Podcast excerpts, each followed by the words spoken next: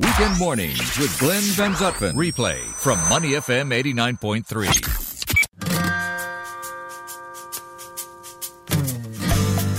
Weekend Mornings with Glenn Van Zutphen on Money F M eighty-nine point three.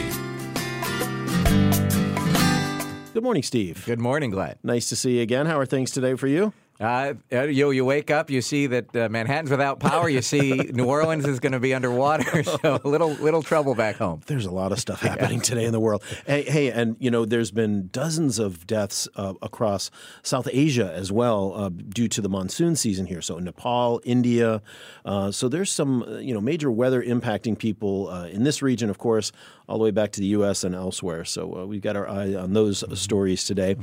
But let's start you and I with. with a story that perhaps many people thought would come and go quickly, uh, but it seems to be here to stay for a while with a lot of different dynamics happening. And that is the British ambassador sent some private cables back home to London. They were leaked by the Sunday Mail newspaper, and now uh, he is... Uh, no longer uh, the, the British ambassador to the U S. Yeah, and, you know, when you read, you know, what he said in the cables and, you know, he had called the Trump administration inept, you know, clumsy, dysfunctional. dysfunctional. Yeah.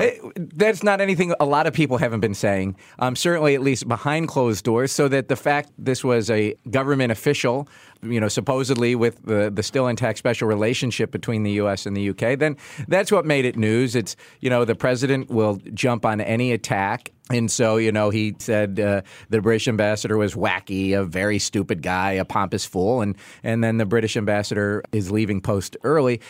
Everyone thought that was kind of the end of it. But what's the substance that's going to be in the cables, the reactions both by the British and by the U S is going to reverberate for a long time. And what we've seen most recently is uh, the fact that the police in the U K say that they now have a suspect in the leak.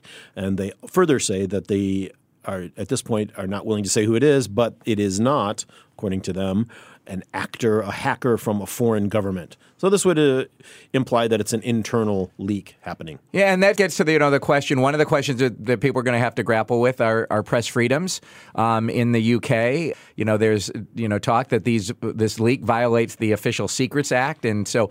Are the newspapers allowed to publish it all, even though arguably this is in the public interest? It's it's newsworthy. And so that's one consequence we're going to have is what's publishable or not in the U K. A second is what is it that ambassadors are going to feel freely to talk about it? The ambassadors, when they're in a country, have to be able to report back home about their honest assessment. Now, if this can lead to diplomatic furor and the government's not going to back them, are they going to be much more guarded, which is going to diminish their ability to do the job of why they were sent to the country in the first place? The Prime Minister, Theresa May, had said as much. You know, our diplomats need to be able to speak freely and frankly. Having said that, of course, they don't want those things leaked. Uh, it's embarrassing. It's potentially damaging to bilateral relationships, no matter which country it happens in.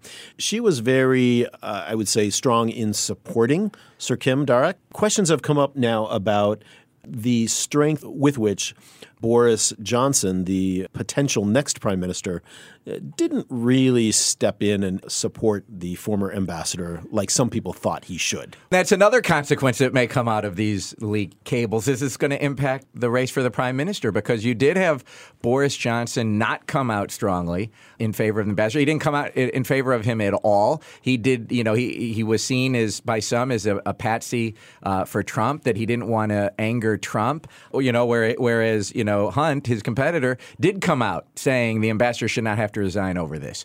And so you've got that impact now in the in the election. And if Johnson does not get to be prime minister, you could almost single-handedly point to this as the reason he's not going to be. He's still the favorite, but if he's not, this is the reason. Stories like this have occurred over the years. And with your experience in Washington, uh, in the Clinton administration, uh, I'm not pointing to a specific instance during that period in time, but you know Washington well enough.